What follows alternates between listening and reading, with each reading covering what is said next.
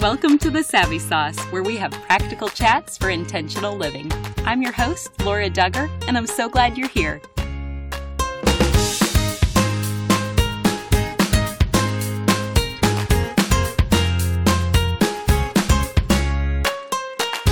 Today's message is not intended for little ears. We'll be discussing some adult themes, and I want you to be aware before you listen to this message. Leman Property Management Company has the apartment you will be able to call home with over 1,600 apartment units available in central Illinois. Visit them today at MidwestShelters.com or visit them on Facebook. Thank you for joining us for part two of this meaningful conversation. If you joined us yesterday, you'll remember Geremy Keeton is my guest, and we're going to receive his care and guidance for both wives and husbands who have been impacted by the husband's sexual sin. Geremy's going to pick up where we left off yesterday as he points us to the only true way we can overcome devastation from sexual sin in marriage. Here's our chat. What does a couple's sexual intimacy look like after this discovery about their husband's secret sin? Yeah.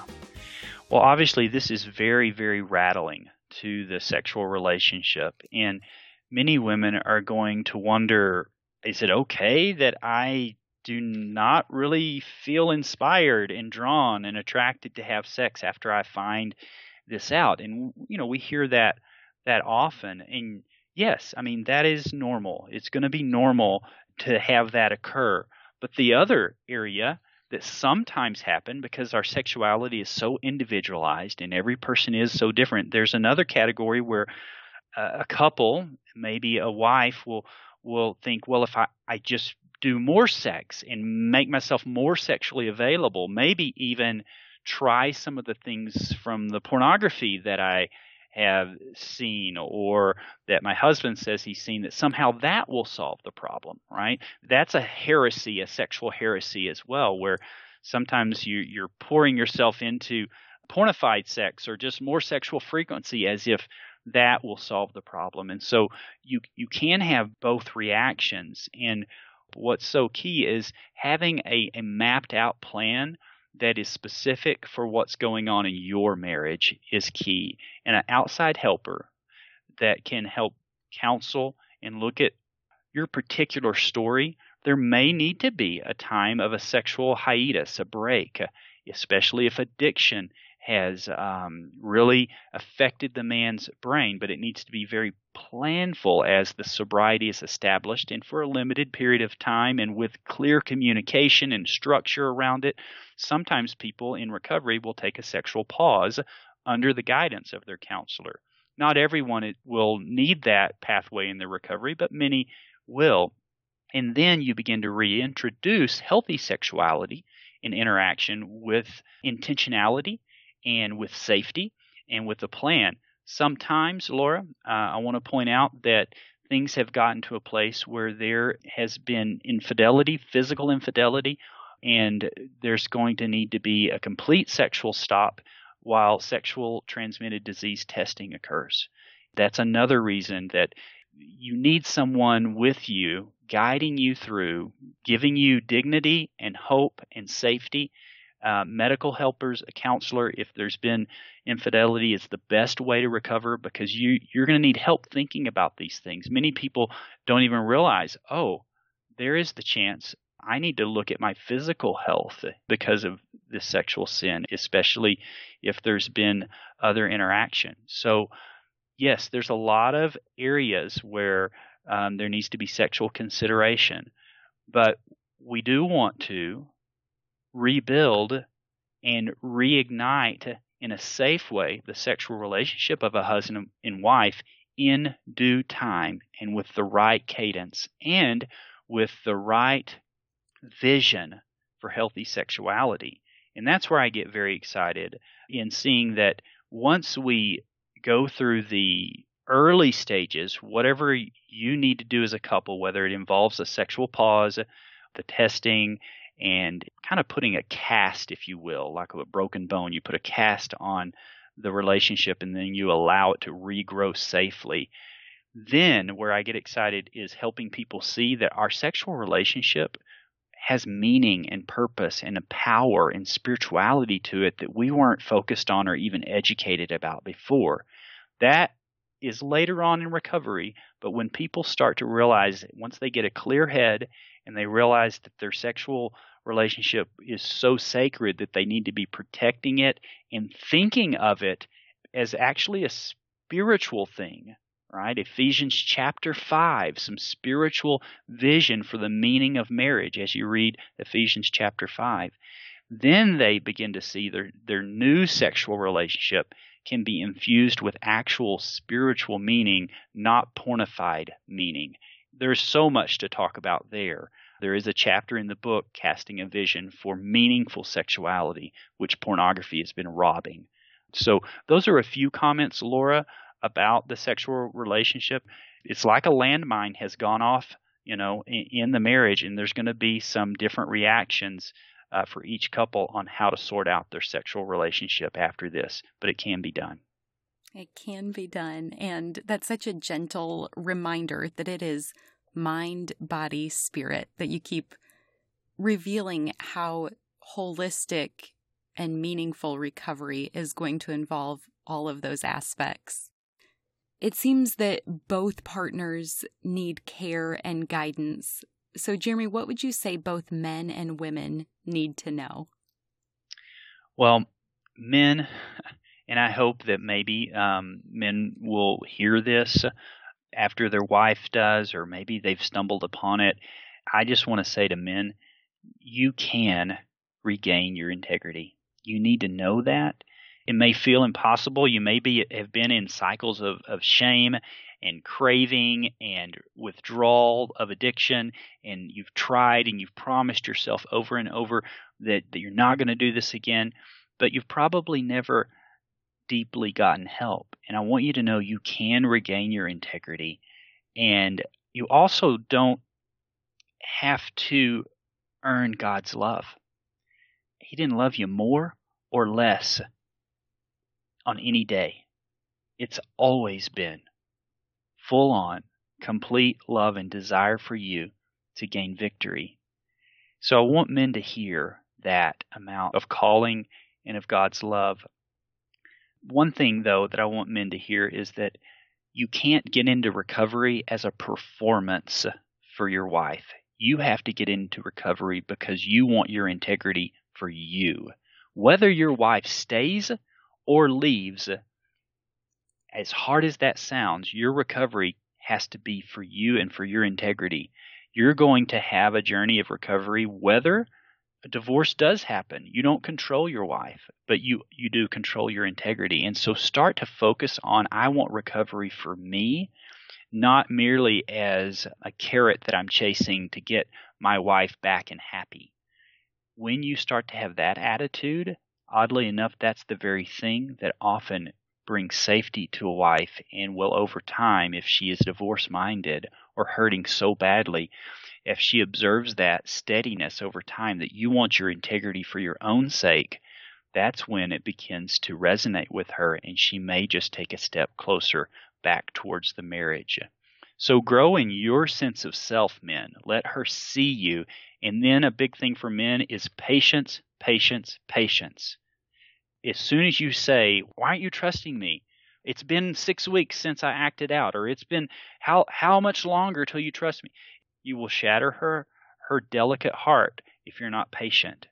And just learn, get the skills, get the counseling to stay emotionally present with your wife. She's going to be triggered for a good long while. She'll be watching a movie and something on that movie will remind her of this similar aspect of your own story and she may go into a moment of hyperventilating, right? Like PTSD in that moment. You've got to be patient and realize that she's gone through a trauma and you staying emotionally present and working your recovery plan over a long period of time, that is going to heal over time, but you have to be patient and gentle and take ownership. These are big big steps, but they are part of growing your integrity back. And you can see why you need help and brothers along the way to do this. That's for men. Vision for wives. I just want to say again, you didn't cause this. And yet, you do need to be in care and recovery yourself. You deserve the help as well. Many times, Laura, I'll draw this word picture. It's like if the wife wasn't using pornography, she didn't know this was going on.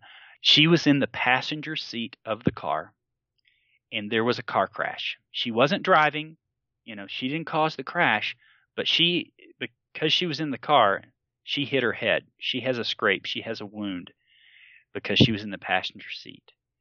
The wife needs to know you can't merely just send the husband off to get fixed and then come back.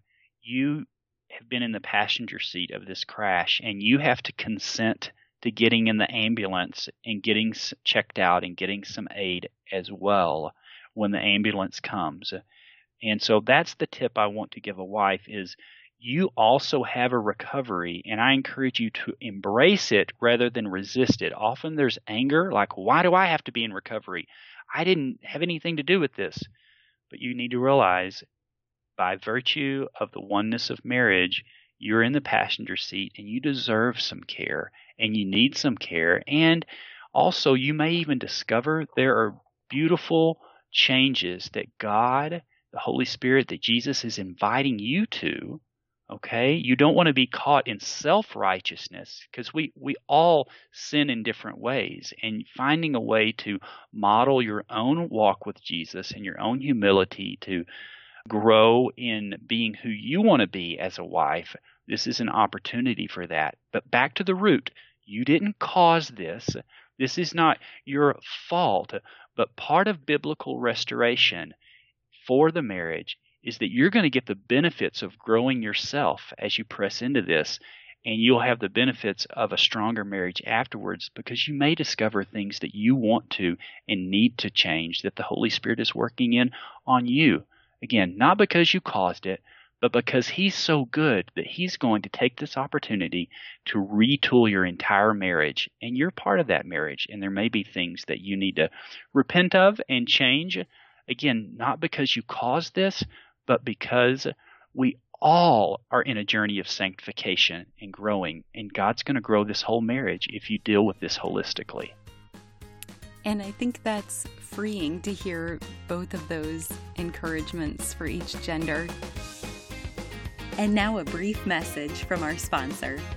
With over 1,600 apartment units available and with every price range covered, you will have plenty of options when you rent through Leman Property Management Company. They have townhomes, duplexes, studios, and garden style options located in many areas throughout Pekin. In Peoria, a historic downtown location and apartments adjacent to the OSF Medical Center provide excellent choices. Check out their brand new luxury property in Peoria Heights, overlooking the boutique shops and fine dining on Prospect. And in Morton, they offer a variety of apartment homes with garages, a hot downtown location, and now a brand new high end complex near Idlewood Park. Their beautiful, spacious apartments with private garages in a quiet but convenient location await you in Washington. And if you're looking in Canton, don't miss Village Square Apartments. Stop by their website at MidwestShelters.com. What specific lies do you notice both spouses often believe in the midst of this? Well, because this is about sexuality, I often see the sexual heresies cropping up here. Things like, well, you know, this is just what men do. This is how God made men. They're simply visual and somehow they just can't control themselves. That is a sexual heresy. Yes, we are all sexual beings, and yes, there can be a beautiful and good thing that we're attracted physically, all right, but we are given uh, the ability to have self control. The other lie is the sexual heresy of if I just do more sex, that somehow I will keep him from being unfaithful. If I get sexier, or if I import the twisted things from pornography, and I won't get into details, but there are aspects of pornography that don't represent a godly love. There are consumption, okay? There is things about pornography that are objectifying or degrading but somehow if I if I perform to this level of titillation that the pornography is, and maybe I mimic what it is to be a stripper in these types of scenarios that the pornography has trained in our minds, that somehow that will fix things. And so pornifying your bedroom uh, is a sexual heresy that sometimes people will get into. The antidote to that is to look at the loving character of God. And yes, He is passionate. Look at Song of Solomon. There's poetry and vision in the Bible about sensuality. God is can very much bless a very passionate bedroom, and you want your sexual relationship to mimic the passion of God's love and the freedom and the intimacy of that and the enjoyment of that, but you don't want it to mimic and take its cues from pornography. So that is a sexual heresy that I see some some people have to deal with. Some other lies that I have to fix it, somehow I have to fix my husband and that it's all up to me to make sure that he gets into recovery and so a wife might put up a wall of of anger that protects her and in a way uh, inadvertently is shaming her husband into recovery and she could get into the lie of self-righteousness those are some tripping points for a wife some women uh, whereas for other women they will take all the blame on and will be passive so you've got to balance these truths out with yes i can draw boundaries and create assertion and expect and call my husband to recovery rather than being passive. The husband, some of the lies would be, well, this is just too hard and too embarrassing. It's gone on forever. It's the way that my life will be. I I'm damaged goods. Also, I'm the only one. I'm the only one who had this or that happen. You know, that isolation is a lie, and the enemy will really pick at you in isolation and in shame. I'm too far gone. Or things like, my sexual drive is just too strong. It's always been too strong you know some of these these lies like this that then enable a, a type of denial in the addiction to continue or it's just a man thing. My wife just can't understand you know it's just this is just the way it is for us men. Some of those sexual heresies that come in from the warped things that are out there and the the warped education that pornography gives in all of this, Laura, the antidote is healthy sexuality. It's a biblical vision for a wonderful, fulfilling, and passionate relationship that's not pornified, but is actually made to reflect the passion and the imagery that God intends for sex. Sex is a physical thing with a spiritual meaning. Just like the communion table, when you take the Eucharist or communion, you're holding physical cracker and physical grape juice, but it has such deep and powerful symbolism and emblematic meaning about Christ and about heaven and about where we're headed. In many ways, our sexuality and what happens in the bedroom when we understand it is sacramental like that. It has an element of being a physical thing with a heavenly meaning. So the antidote to all these sexual heresies in all these kind of warped views of sexuality that our culture gives us, that pornography gives us, is the scripture itself. The Bible is the most inspiring and even mystical sexual guide out there. If you want to talk about health, look at how the Lord uses the imagery of faithfulness and of fidelity and of passion and of love for His church. He is called the bridegroom, and the church is called the bride for a very big reason is that God has stamped his love for his people into the sexual story between a male and female in marriage.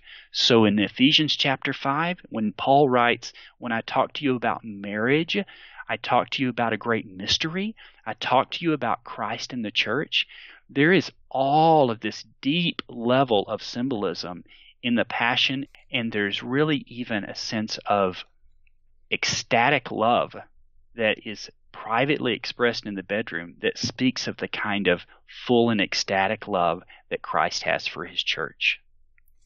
That is so good. And it makes me think of another passage in the New Testament that says, Do not be overcome by evil, but overcome evil with good. Amen.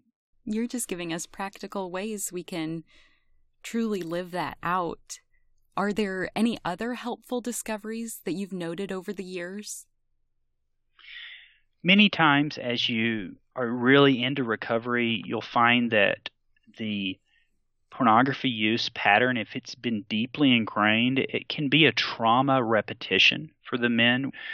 If a man has real or a woman, uh, again, we're talking in terms of man and woman. I want to keep reminding us that it's not just men who get addicted to pornography, but again, this book is written to wives. That's something that we get a lot of phone calls at Focus on the Family from wives. So, with that disclaimer in place, it's often trauma repetition, that early exposure of a sexual event of some kind, where people are revisiting their sexual story through this acting out in ways they might not even be fully conscious of. So that's where taking a sexual history and getting into recovery can be really important.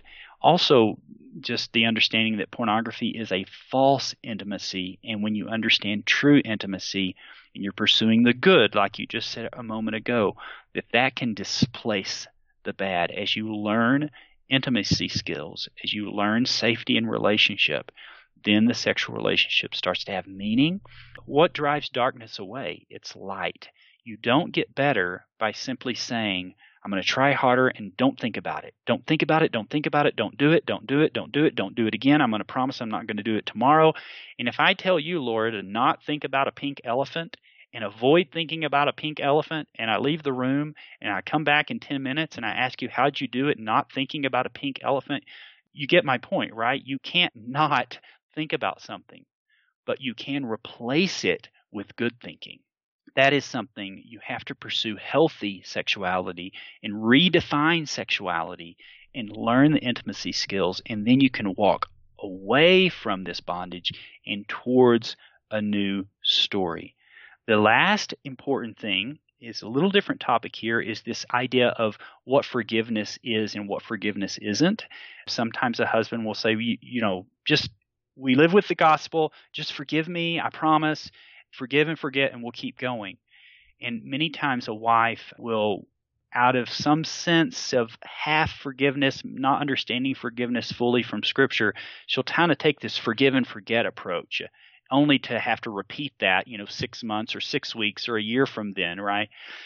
Forgiveness needs to be understood actually in three separate parts. There's forgiveness, which you do out of obedience to God. You're a sinner as well, but forgiveness is not reconciliation. Step two is reconciliation, which is where my story and your story reconcile. They match. Okay, when you reconcile your checkbook, your balance matches what the bank says. There's a reconciliation, there's a matching of the story. So you have to go through your sexual story and reconcile. Then the third part is restoration. So you have forgiveness, then you have reconciliation, and then you have restoration. Some people will think that forgiveness is simply restoration. You forgive and then you pretend that all is okay and you're restored. There's actually three steps to forgiveness and then reconciliation and then the possibility of restoration. And restoration can have that biblical proportion where you're better than when you started. God has restored to you double portion. You have new skills. You're back in right relationship.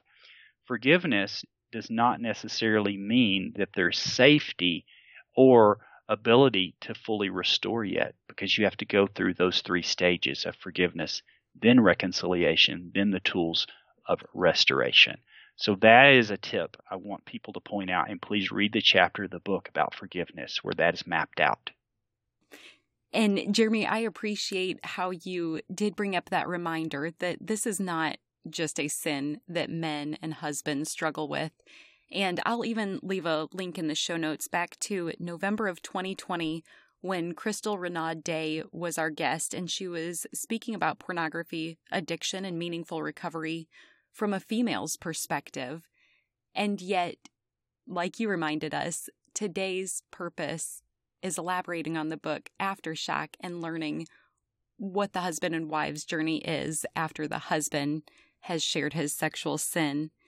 And so, if a husband wants to come clean after hearing this conversation today, how would you guide him right now? Well, I would say you're brave and you can do it, and it's going to be hard, but go through your entire full sexual history with a counselor, preferably, where you're taking your sexual story from childhood up to present and get a full understanding of your own sexual history if you're getting prepared to share something and you're doing it by openness and not because you got caught or maybe maybe you did in some ways but you want to fully come clean go through your sexual history and then get some guidance on what's productive to share and how to share that with your spouse don't go through what we call staggered disclosure if you want to really torture your wife with death of her heart by a thousand cuts, you trickle out this disclosure over a six week period. And I say that facetiously. Of course, you don't want to do that. Unwittingly, some men will stumble along and wound and wound and wound by small little cuts of new information that comes out every few days or every few weeks. Don't stagger your disclosure as hard as it will be. Help prepare what needs to be shared don't share graphic details, but share fully truthful categories of information. That takes guidance from a counselor. Most men have been in such shame, maybe even denial, that they themselves don't even have a good record of their own, you know, sexual history and the story that they've come through. Depending on their level of addiction and a level of acting out, you know, it's going to vary. But many men have, even with quote small things, they've been in a form of shame where they've kind of denied some of this stuff even to themselves. So if you can get some help going through that, then in an organized way share it. As heavy as that will feel, it's much better to share it all and for your wife to have some support around her on the day that that sharing happens, that disclosure happens, than it is to trickle out a staggered disclosure. So align some help for her maybe give her a heads up that there's something important for your marriage that you want to share that you hope will eventually lead to really good things for your marriage. That's why you're doing it, but it might be a hard day and you set aside whether it's childcare or you have a counselor lined up if she's already in counseling. Maybe your counselor talks with her about the, the plan, you know, for this disclosure. But my point is, Laura, be thorough, be planful, be humble, and be brave. And um, as hard as it will be, it will, could be the best day of your marriage when you look back because you've gotten to the place of light and full sharing. It will be a building time afterwards. Don't expect necessarily good feelings from doing it immediately, but it's the baseline from which you grow when you make that disclosure. If you've benefited in any way from the Savvy Sauce, we would love to invite you to become a patron. If every listener gave just $1 per month, it would completely offset all our production costs. We want to keep majority of our content free to the public, and one way to do that is with your help. Please consider joining Patreon today and finding out what perks you can receive for pledging 2, 5, or even $20 per month. And let's also speak to the wife whose husband is resistant to change. What guidance would you like to offer her? Mm. This is hard, but intervention is key. And we have a flow chart. It's a, uh, about page 120 in our book where we have an action plan of confrontation. The first is to present him with three non-negotiables and say, I, I don't, I don't know what you're going to do with this, use a lot of I based language, okay, not you based language. You caused this, you're a problem, I can't believe you. Take a lot of I based language, okay, and approach with these not three non negotiables. I don't know what you're going to do with this plan, but I'm going to lay out three non negotiables that I need to see. I need to see it because I want to call you to your very best. I am believing in you enough to draw these boundaries, and I am believing in my self worth enough to draw these boundaries because it helps protect me as well. So I'm believing in you, I'm believing in my self worth, and I'm believing in hope for our marriage. But there's probably very little hope for change unless these three non negotiables are started. And here they are. And you present these to him. They're in our book. He must implement immediate boundaries to prevent easy access to pornography. In other words, you need to see some visible good faith actions that he is putting speed bumps and filters and things in place that deal with the access point of whatever pattern of acting out he's had. So that might mean downgrading from a smartphone to a dumb phone, right? And how, I mean, that seems impossible in today's age, right? You know, to only have a phone that makes phone calls and doesn't access the internet. But I will often tell men for a period of time in your life, is your marriage worth and growing trust worth not having a phone with internet access for a period of time as you learn new skills? If your marriage isn't worth you know some inconvenience and adjustment you probably need to evaluate some of your motivations and some of your investment so some some things like that internet filters accountability software. Maybe if there's been an affair at the workplace that you have to change jobs you have to put your resume out there and be away from the person that you acted out with. I mean show a good faith effort that immediate uh, boundaries are beginning to be pursued. Now that's number 1 number 2 he must share his struggle with other men who will be part of his recovery team, be part of accountability, know his story, okay? We say no group, no recovery. Being in a support group that's specifically geared for this, that has specific check ins and conversations, that he must share his struggle with other men and eventually be in some kind of support group for a period of time. And then number three is that specialized counseling is sought out, again, to get to the roots that specialized counseling is something he begins to to look for, find the time, the finances to do, and that you can say as a wife, when the time is right, I'm willing to be a part of whatever that needs to look like as a couple.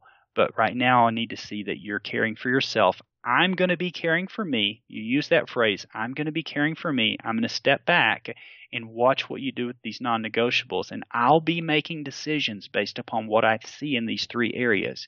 You don't have to tell him what those decisions are. You frankly might not, not even know what they, they would be. you need to go get help to discern, godly help, to discern what your options are and how long you wait and what you're watching for as you evaluate his beginning steps into recovery. He's not going to have a perfect recovery. You're not asking him to be perfect immediately. You're asking him to start taking actions in these three non negotiable areas. You're going to step back, you're going to observe, and then you're going to step into that when it's safe to do that.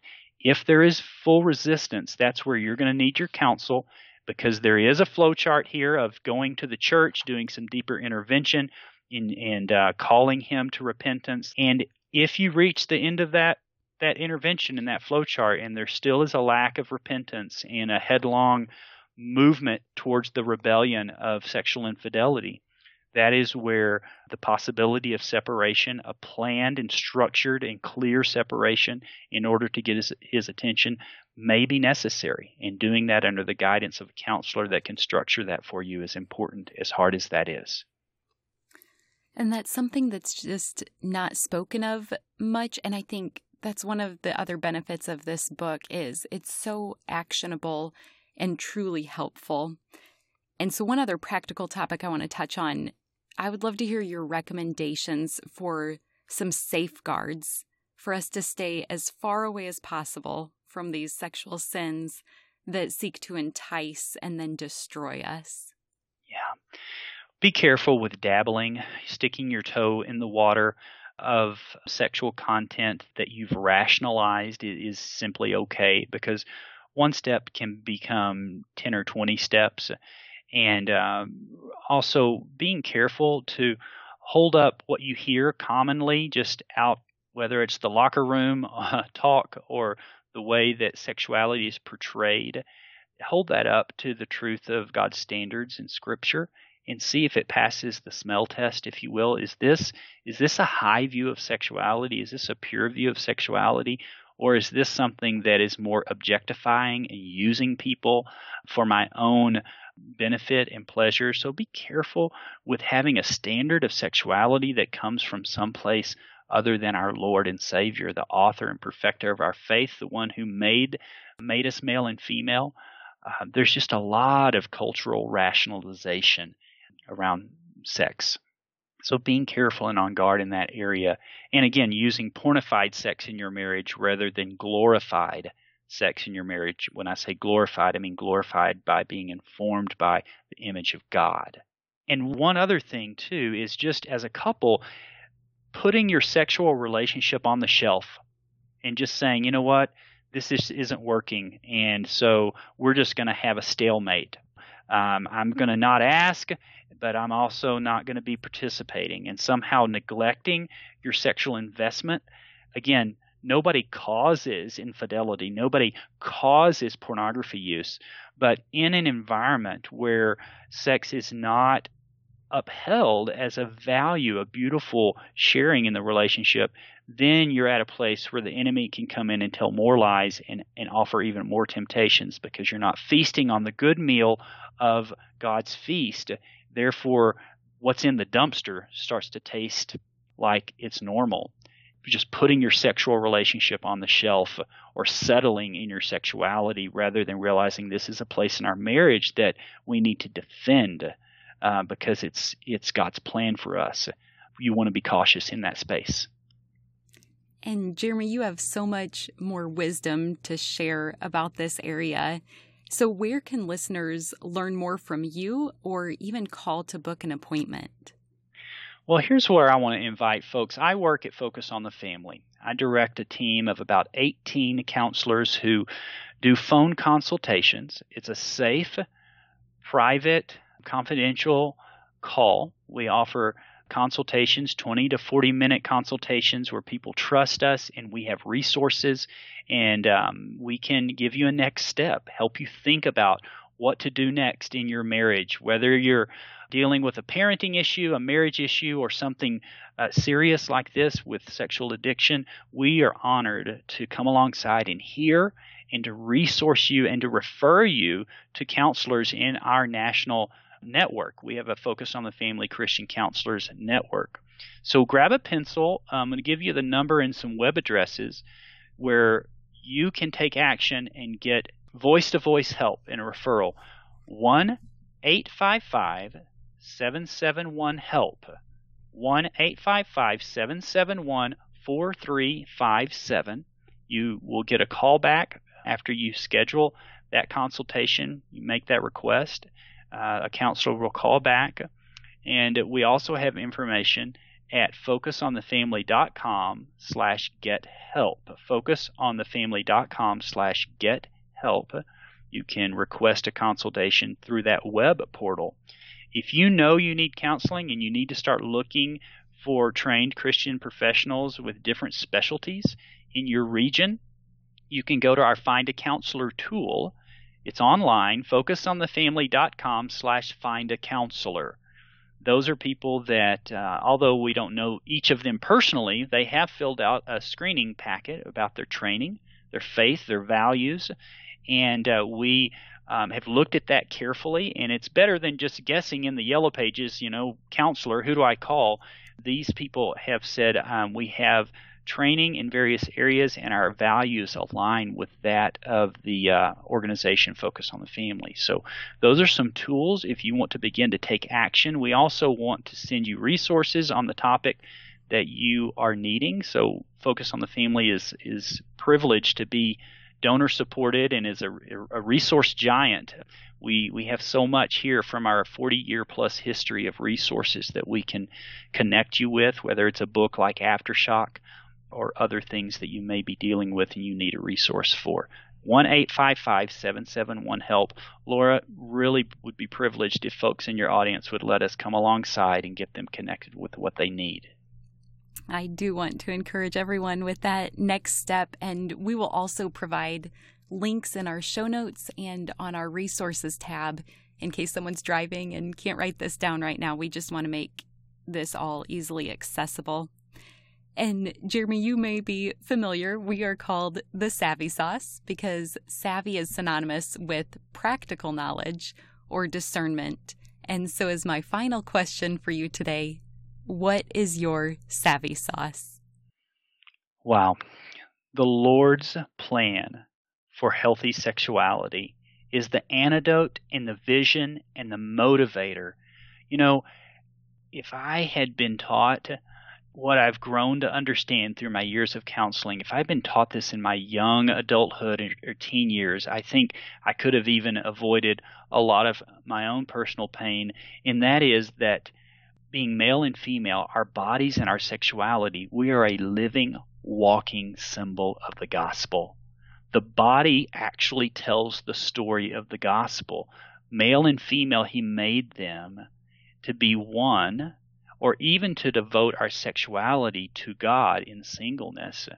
And that how I steward sexuality, how I grow in intimacy in my marriage, is really all about an icon or an emblem or a symbol or a little symbolic story of the gospel. Jesus himself married the church by coming onto the cross. He consummated with the church by giving all of his life for her. He wed himself to her. And through our own physical stewardship, that our bodies tell the story of the gospel, that we are to have one God and we are only to have one spouse. There are so many things about our sexuality, our physicality that has a heavenly and spiritual meaning. When you can cast that vision and when you can learn to see that coming out of pornography and coming out of lesser uh, sexual behaviors to greater, more meaningful sexual behaviors, that is the savvy sauce. That is the truth. That is the vision for recovery.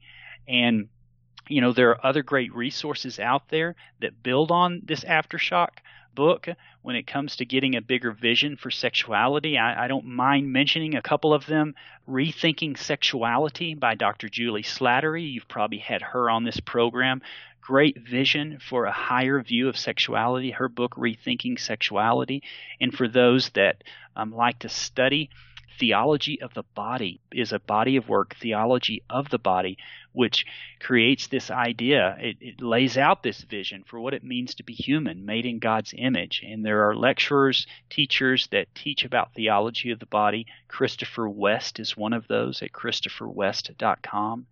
And just coming to understand a bigger view, a bigger vision of health is the savvy sauce. It is the antidote. It's what God is calling us to.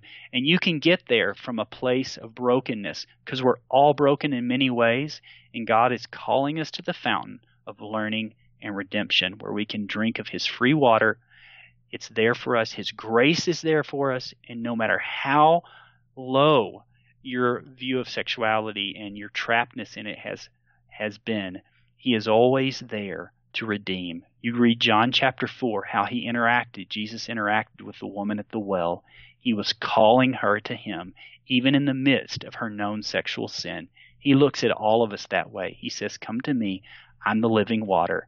In that big view of sexuality, that living water, the grand narrative of healthy sexuality that God gives is possible to understand and to live into. Yes, and amen. I'm just in awe of this time and this conversation because it's such a heavy and sad topic. And so it felt very dark to cover this, though I knew it was so necessary. And yet, you've just repeatedly pointed us back to the gospel and made it the most hope filled, encouraging conversation. You handled this topic with gentleness and utmost care.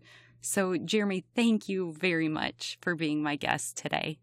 It's an honor to be your guest. And to God be the glory. He is a grace based Lord helping us come closer and closer to Him, even from these dark places. God bless your listeners. Thank you for what you're doing on talking about such important resources. One more thing before you go. Have you heard the term gospel before? It simply means good news, and I want to share the best news with you but it starts with the bad news.